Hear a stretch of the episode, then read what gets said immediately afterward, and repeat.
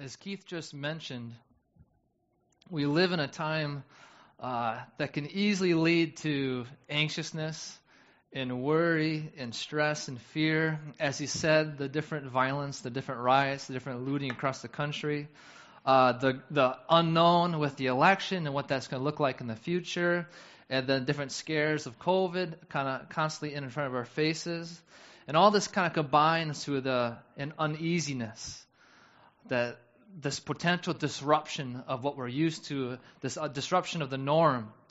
And on top of this, you have your own personal situations of, of that's causing anxiety and worry, circumstances and people, uh, situations that may lead to sleepless nights, or your, where your mind is constantly thinking about this, this situation, this, this circumstance.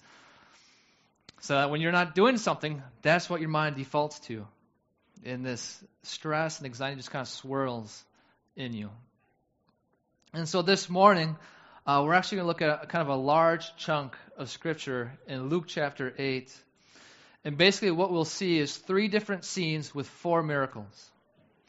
And the reason we're going to look at all these together this morning is there's a common thread through them all, and it's this faith amidst the fear. We'll see fear, we'll see a call to trust, a call to faith, and we'll see the authority of Jesus Christ through this all. And is this not the story of our lives? Uh, I don't know if you will be shaking your head. Is this not the story? Some hardship comes, some difficulty comes, some stress, some anxiety, and we're there and we're being overwhelmed, we're being stressed, and we're begging God, what is going on here? What, what are you doing? And then there's we, we hear this call trust, have faith, that I'm in control, that speak, God speaking that I am good, that this is going to be worked out for good. This call to trust. And as we, we gaze upon Christ and who he is, we grow in that trust. I don't think it's a matter of if this is going on in your life, but at what stage are you at? What point are you at in this? And I'm sure we all can relate to this in, in, some way, in some part of our lives. And so this morning, we consider faith amidst fear and the sovereign Jesus Christ. And the hope is, as we continue to gaze in the face of Christ and see his sovereignty, his goodness, his love, that we'll be able to take another step of trust, of letting go of that situation that's causing anxiety and worry, thinking that that's going to help us prepare or whatnot, and trusting that Jesus Christ is sovereign, he is good, and he's loving. So if you have your Bibles or you don't, there should be a Bible in front of your pew. If you open up to Luke chapter 8. Luke chapter 8. And last week we looked at uh, kind of the first part of Luke 8, 1 verses 1 through 21. That was the parable of the sower and everything that go, went with that. And this morning we're going to finish up Luke 8. And some of you may be like, wow, it's a massive chunk. It is. It might be our biggest chunk yet. But I think Luke purposely puts it together with that common thread of faith amidst fear. And so, Luke chapter 8, we're going to start in verse 22. And we'll see in this first part as we go through it the fear, the situations that are causing anxiety, stress that's causing this. We'll see this. So, verse 22, Luke writes, One day, he got into a boat with his disciples, and he said to them, Let us go across to the other side of the lake. And so they set out. And as they, sa- they sailed, he fell asleep, being Jesus. He fell asleep. And a windstorm came down on the lake, and they were filling with water and were in danger. And they went and woke him, saying, Master, Master, we are perishing. And I'm sure with how many of us go fishing and are on the lake, we, we probably have stories that have a similar take of, we're dying here. There's water coming in. And we have the setting here. The, the lake or the sea that they're referring to is the Sea of Galilee. And the Sea of Galilee is known. It's known for storms descending out of nowhere with no notice. And part of the reason is because the Sea of Galilee is kind of like in a bowl. The actual sea is far below sea level, and then there's hills like like a bowl around it. And so uh, if you're a weatherman, I'm not, but the way it was explained, like cold and warm air, just the way it's set up, they collide right above, and then the storm just comes. And so it comes out of nowhere, and it's set up very well for these storms. And then we see here they took off. Jesus fell asleep on the way, and then a significant windstorm came. Remember, a big portion of these disciples, they're professional fishermen. They've been on this lake their whole life. And they were terrified. And so we know that they've probably gone through a lot of storms, and they were absolutely terrified. And you can just hear this frantic begging in Luke's description when they're like, Master, Master, we are dying here. We're going to be dead. And what a contrast. The disciples are frantic, thinking their lives are done. This is it. There's no hope. And Jesus sleeps with no fear.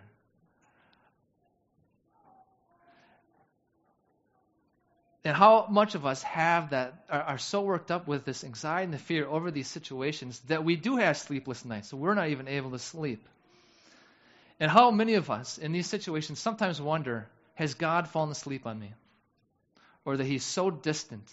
Where is he? And sometimes your life is like a, that huge storm where the water is filling in. Uh, some translations might say they were overwhelmed with this coming in, overwhelmed with anxiety and worry pouring in, levels of discouragement and despair coming to these terrible levels. Let's leave that there and jump to the next scene.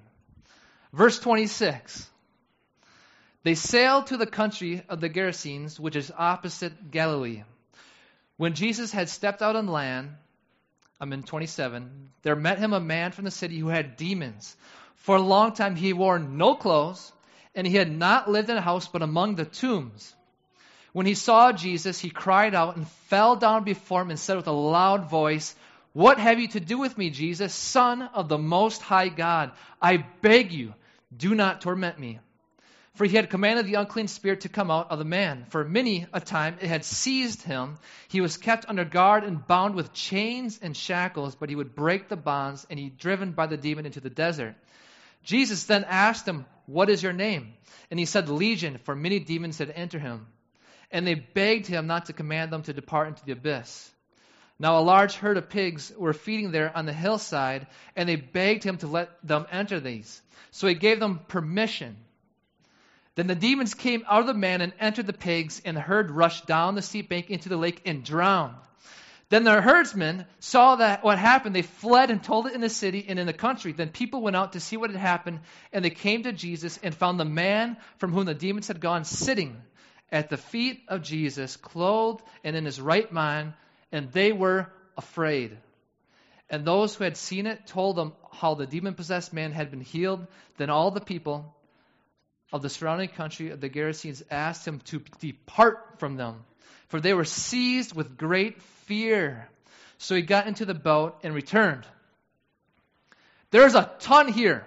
There's a ton. I'm not going to even try to pretend I'm going to cover it all. But I want to focus on a few things. Number one, you have this demon possessed man. He has erratic behavior, breaking chains, being driven to the desert, not having any clothes on, living among the tombs. And there we see here this immense power demonstrated by these demons. This man is at the complete mercy of these demons. Complete mercy, complete control. And yet Jesus steps on the land out of the boat, and this demon possessed man cries out before Jesus, falls at his feet, begging him. Multiple times you see her begged Jesus not to torment him, but rather to cast out the demons into the herd of pigs. And we see it was only by the permission of Jesus Christ that the, the demons went. Only by the permission of Christ. So the power of these demons, which was unbelievable to this man, was completely impotent in the, the face of Christ, the Son of the Most High God. And in this situation, we see two instances of fear. Number one, we have it with the demon possessed man who falls down at Jesus' feet. And the other one, we see it among the herdsmen and the townspeople who come out, that they were afraid, they were seized with fear. But they are not resolved the same the demon possessed man in his fear, it leads to the man being saved from the demons. The townspeople in their fear leads them to distance themselves from Christ, even asking Jesus to get away from here. And so you have a choice right now in the midst of your fear, in the circumstances causing you anxiety and worry, whatever that is. You have a choice. You can choose to allow that fear and worry to continue to weigh you down, wave after wave, as we know it comes in, of fear. Have you thought about this? What if this happens? What if this? And this anxiety that comes, and it can create more and more felt distance between you and God. Or you can choose to trust God in the midst of these circumstances, in the midst of this fear. Choose to trust Him. And we'll see this continue to develop. But now come with me to the next scene, verse 40. Luke 8, verse 40. Now, when Jesus returned, the crowd welcomed him, for they were all waiting for him. And there came a man named Jairus, who was a ruler of the synagogue, and falling at Jesus' feet, he implored him to come to his house, for he had an only daughter, about 12 years of age, and she was dying. And so you have Jairus, a ruler of synagogue with only one daughter, and she is dying. 12 years old. And this fear and this worry drives him to the feet of Christ, begging Jesus to come to his house. And you see this thread of people just begging, Jesus, please. And Jesus goes, but then there's an interruption. Picking back up in 42. As Jesus went, the people pressed around him. And there was a woman who had a, a discharge of blood for 12 years. And though she had spent all her living on physicians, she could not be healed by anyone. She came up behind him and touched the fringe of his garment, and immediately her discharge of blood ceased. And Jesus said, Who was it that touched me? When all denied it, Peter said, Master, the crowds surround you and are pressing in on you. But Jesus said, Someone touched me, for I perceive that power has gone out from me. And when the woman saw that she was not hidden, she came trembling and falling down before him, declared in the presence of all the people why she had touched him and how she had been immediately healed. See, we've got this woman in this next scene who's had this blood issue for 12 years. No doctor has been able to help her uh, commentators, if you're interested at all, uh, they suppose or suggest that she has a, a uterine hemorrhage, and that's what's causing this. But the important thing to understand from this is in God's law, specifically Leviticus 15, because of this blood that she's unable to stop, she's, she's ceremonially unclean. And what was important about that is she was not able to go into the temple, that she was unclean for the worship of God. On top of that, this added an awkwardness with other people because if they came in contact with her, they would be unclean for a time. And so you have this woman for 12 years. She hasn't been able to be a part of the worship of God together with the people, and she probably has not been around many people, been able to fellowship with many people. But we see this action of faith by her, by touching Jesus' garment. We've seen time after time so far that Jesus has healed people by touching them. And she supposed, and she was confident, if I just touch his garment, I'll be healed. Exactly what we see in Acts, even with Peter. And when this happens, Jesus asks to touch them. And I absolutely love Peter's response.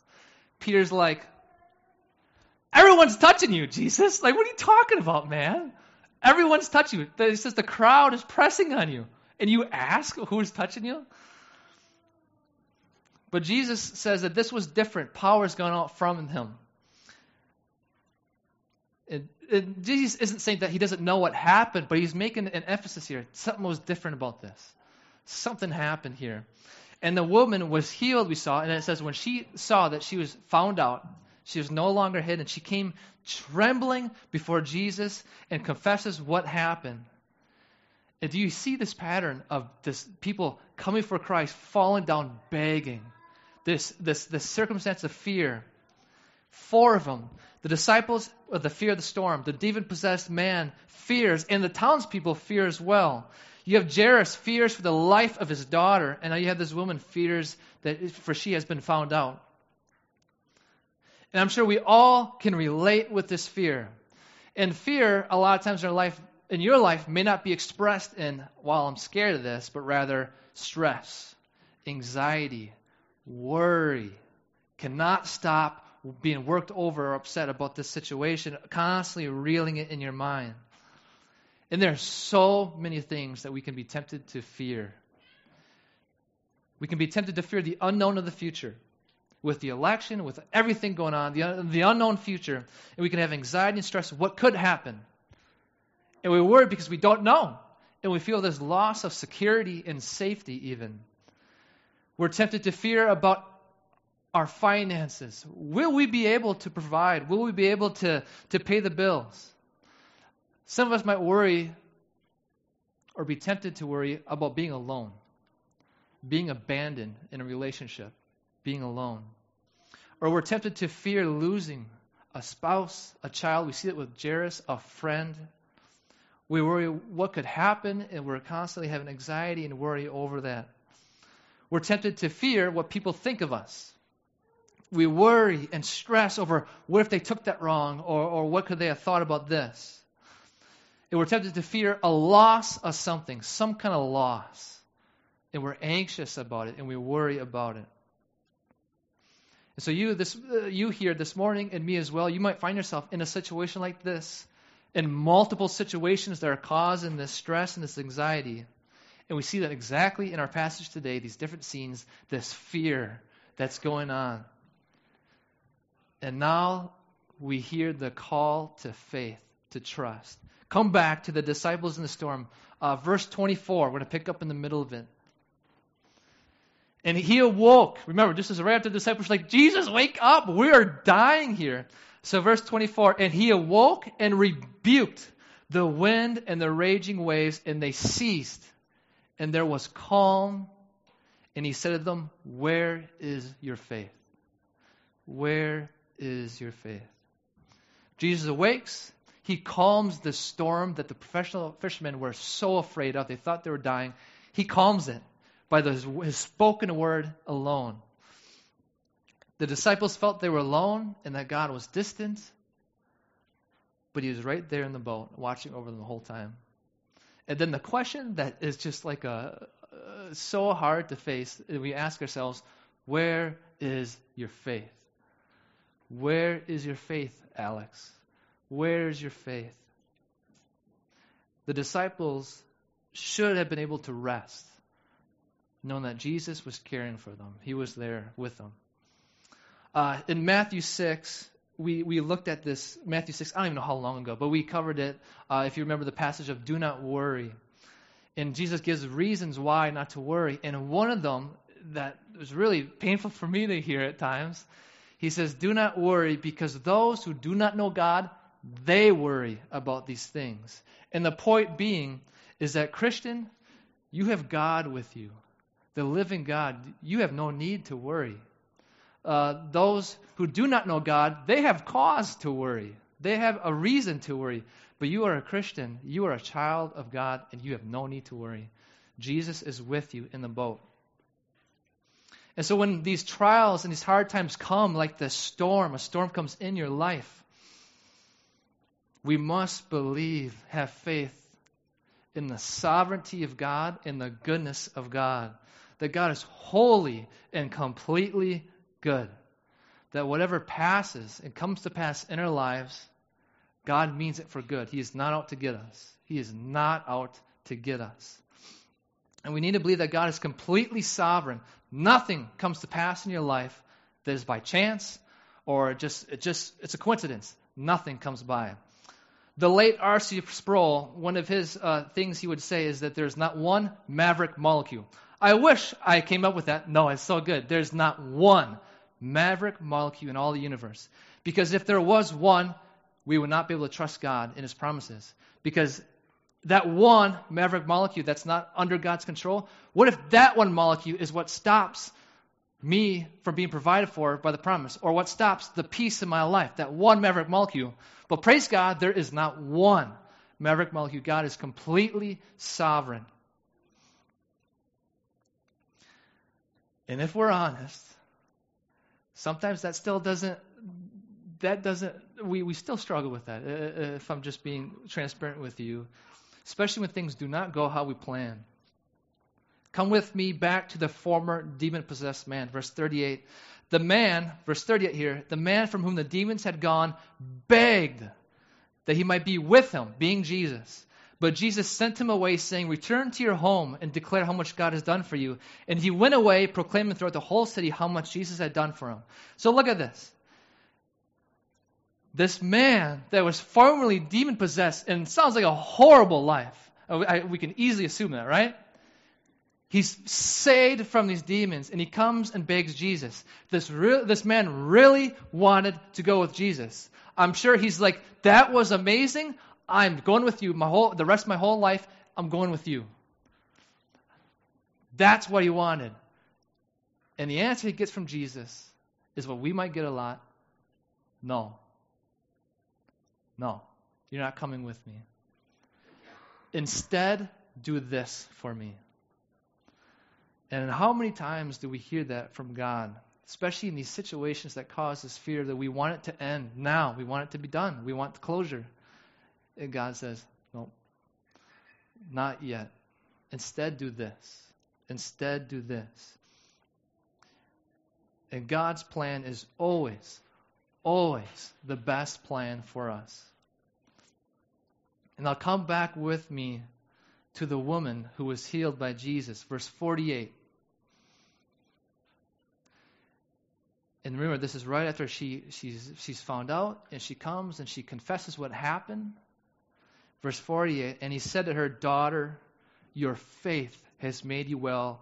Go in peace. And if you recall, uh, Luke at the end of Luke chapter 7, the woman who was crying and cle- uh, cleaning his feet with her hair, almost word for word what Jesus said to her Your faith has made you well. Go in peace. It was her faith that made her well, her faith in Christ, her faith that was able to give her this peace in this mist of fear and worry. She's found out, she's exposed. And imagine, just imagine the significance of that end of go in peace. This woman, for 12 years, was not able to go into the temple to worship God. And what a, a, a sign of distance from God. She was not able to go in the temple. And now she's made clean. And she can finally go in the temple with the people of God to worship God. How much that meant to her. She's healed, and Jesus says, Go in peace. Come with me to Jairus, verse 49. While he was still speaking, Jesus to the, the woman that was just healed, while he was still speaking, someone from the ruler's house came and said, Your daughter is dead. Do not trouble the teacher anymore. Try to put yourself in Jairus' feet. His daughter is dying, his only daughter, only 12 years old. She's dying. He knows about Jesus. He comes to Jesus. He falls at his feet, begging Jesus to come with me to my house. Please, dear God, come with me to my house. And there's a glimmer of hope Jesus comes. But then there's an interruption with this woman who's healed. And right at the end of the interruption, he gets the most horrible news he's ever heard your daughter's dead. Can you imagine the anger and the bitterness in his heart about he was coming to my house? He was on his way to save my daughter, and now she's dead.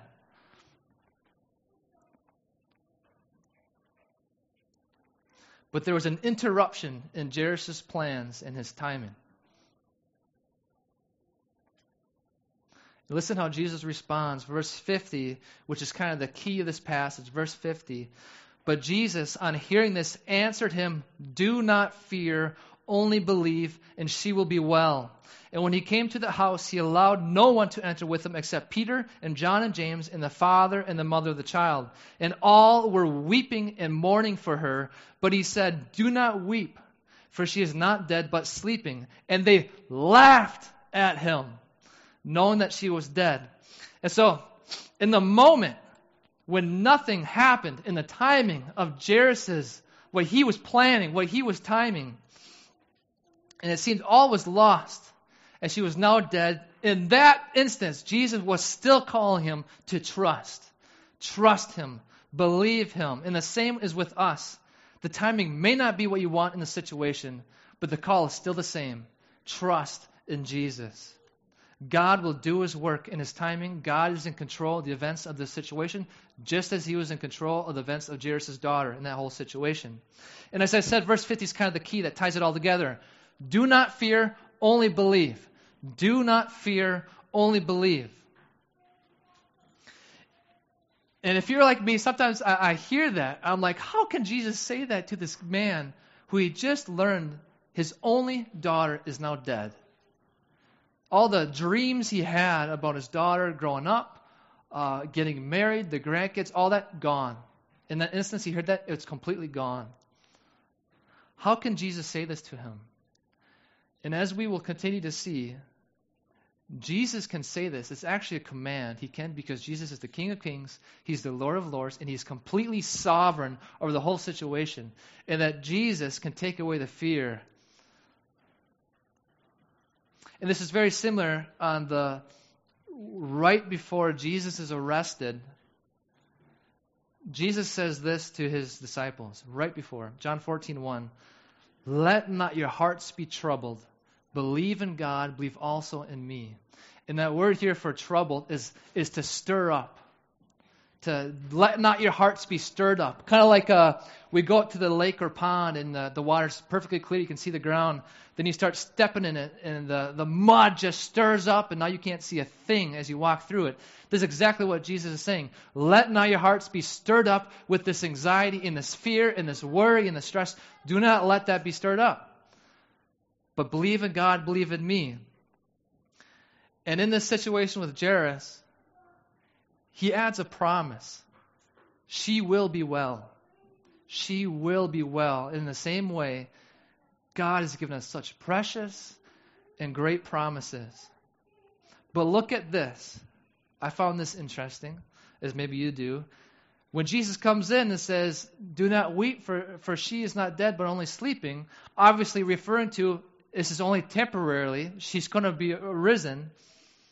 They laughed at him.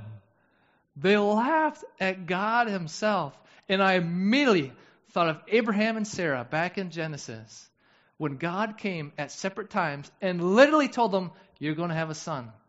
This time, I think next this time next year, you will have a son. You will have a son. Abraham, at a different time, when he heard it, he laughed in the face of God Almighty. Sarah, when she heard it kind of eavesdropping, she laughed at God. But when what God had said had came about, it must have stuck with them, for they called their, their son's name Isaac, which means he laughs. He laughs. And so we see these people laughing at Jesus. And can you imagine Jairus again? He had this hope going to Jesus that this my, my daughter's to be she's to be saved she's to be okay then this interruption with this other woman and then this guy says no she's dead. And his hope crushed. And now jesus says no do not fear only believe. She'll be well. And that hope kind of come up again. And they go and these these people start laughing at jesus. And like he is jairus like what is going on? Like do you think some more doubt arose in his heart? Well if they don't believe him can, do I, can I? And in the same way, in these situations, when we are, are, are fighting and striving to trust God with, with this, this, this stress, this anxiety, we can expect temptations, uh, other circumstances, people that will try to fuel our fear. I think of Ephesians 6, where Paul says, In all circumstances, take up the shield of faith, that with which you can extinguish all the flaming darts of the evil one. One came, one wave of this fear in the morning comes. And you, you fight through, like, no, God is in control. God is good. Then throughout the day, the, throughout the day it's like a, it just hits you again. Another dart comes, and you have to work through it again. Nope, I, have, I do not need to worry about this because God is in control. He loves me. Nothing can separate me from His love. And we kind of see that, these waves, and we continue have to hold to trust. And Jesus calls us to have faith in the midst of this fear and this stress. The writer of Hebrews, he defines faith this way. Faith, in Hebrews 11.1, he says, faith is the assurance of things hoped for, the conviction of things not seen. And from the way he defines it, we see that there's an aspect There is an aspect of faith that involves some sort of unknown or unseeable aspect. And what that is, as we can see here, is the promise and character of God that has not yet been worked out in this particular situation. It still has not been done. We don't see it at least. And there's this unknown uh, aspect, but yet faith is the conviction that God's character still stands in this situation. God's promises still stands and will come about in this situation. And so faith is what we're trusting in, what we're putting our confidence in, what we're relying on. It's what we're banking on that this this is what's going to see me through the situation. This right here, and that this being God Himself. In this, this call to faith isn't disinterested. It's not, I would say, it's not even our default. But it's this trust, this commitment. There's this knowing intimacy of God. And it's a battle to continue to trust. And so, as we see this call to faith, in that circumstance that you're in, whatever it is, what are you trusting in? Where's your confidence in? Is your confidence really in that God will keep you? He will keep you. Or is your confidence merely in the repeated pattern of the past and then you just expect it to be the same in the future? And that's what you're kind of relying on. Is your confidence really in that God will provide in this situation, whatever it is? Or is your confidence really that you can rest at night because uh, you think that you have enough money in your bank account that will cover any emergency that happens? That's what I'm relying on. Is your confidence really in God's word and, and, and praying and imploring God through prayer for the salvation of family, friends, co workers? Or is it in, in, in your ability to persuade your methods? And so we have this call of faith. Proverbs 3 5. Trust in the Lord with all your heart and do not lean on your own understanding. Faith amidst the fear, the anxiety, the stress. And this comes to our, our, our last point here. We can have faith because Jesus is absolutely worthy of that trust. Coming back and finishing up the, the, the account of the storm, verse 25 just as this is just right after Jesus calms the storm, verse 25. And they were afraid and they marveled, saying to one another, Who then is this?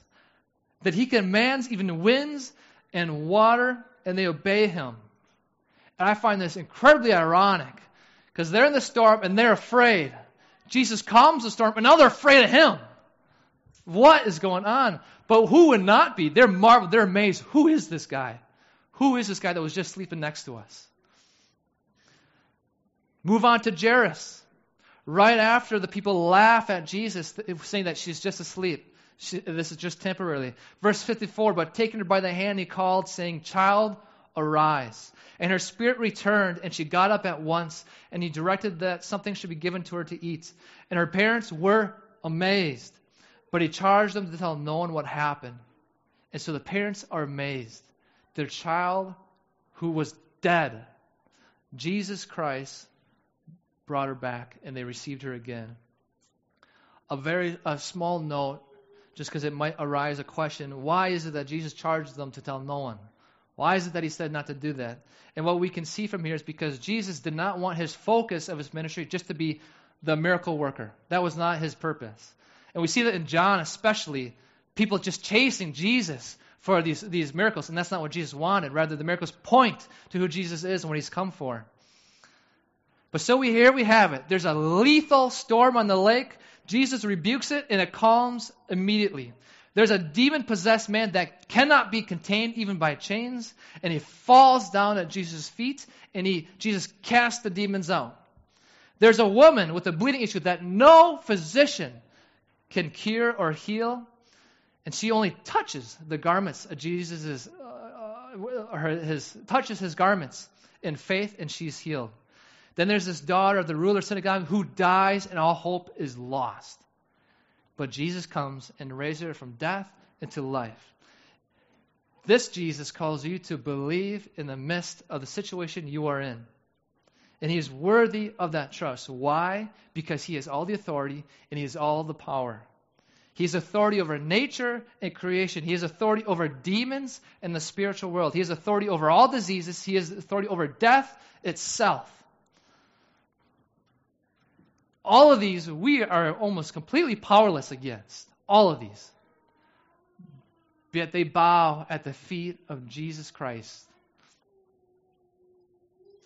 And so you can have confidence and not fear in whatever situation you, you, you are in because Jesus is king. He is sovereign, and all authority and power has been given to him. This, this passage kind of opens up verse 25 with uh, during the storm, and the, the disciples ask, Who is this? We kind of get answers through this passage. Verse 28 From the mouth of the demon possessed man, Jesus, he is the Son of the Most High God. The mouth in verse 45. He's master, the mouth uh, uh, the mouth in verse 49. He's the teacher. And in here, he is Lord. He is Lord over nature, demons, disease, and death. He is absolute Lord. So we can trust him.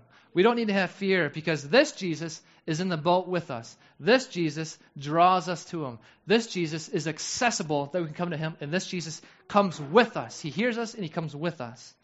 So we don't need to fear because Jesus is King, He is Lord, and He's Messiah. And so this morning, this calls to you and to me. Trust Him in the midst of whatever's giving you anxiety and worry and causing fear.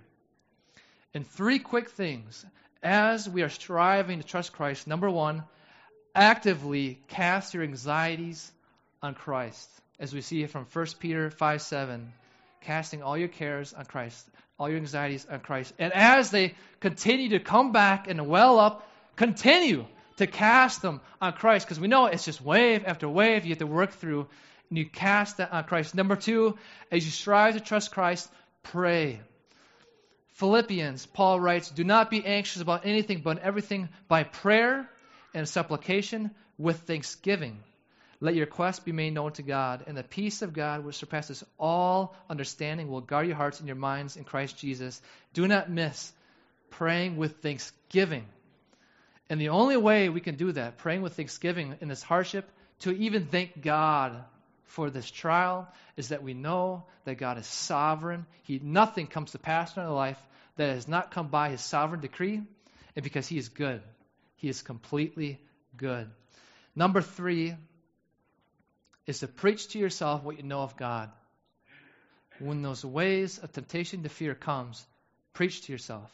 What do I know about God? God is good. God loves me. His, his grace is far greater than my, my sin. He is completely sovereign, and He's working whatever this is ultimately for my good and His glory. So, whatever you're carrying today, personal situations, the, the, the stress and anxiety with the, the unknown, with the election, with COVID, we can bring that to Christ and lay that burden down because Jesus is King.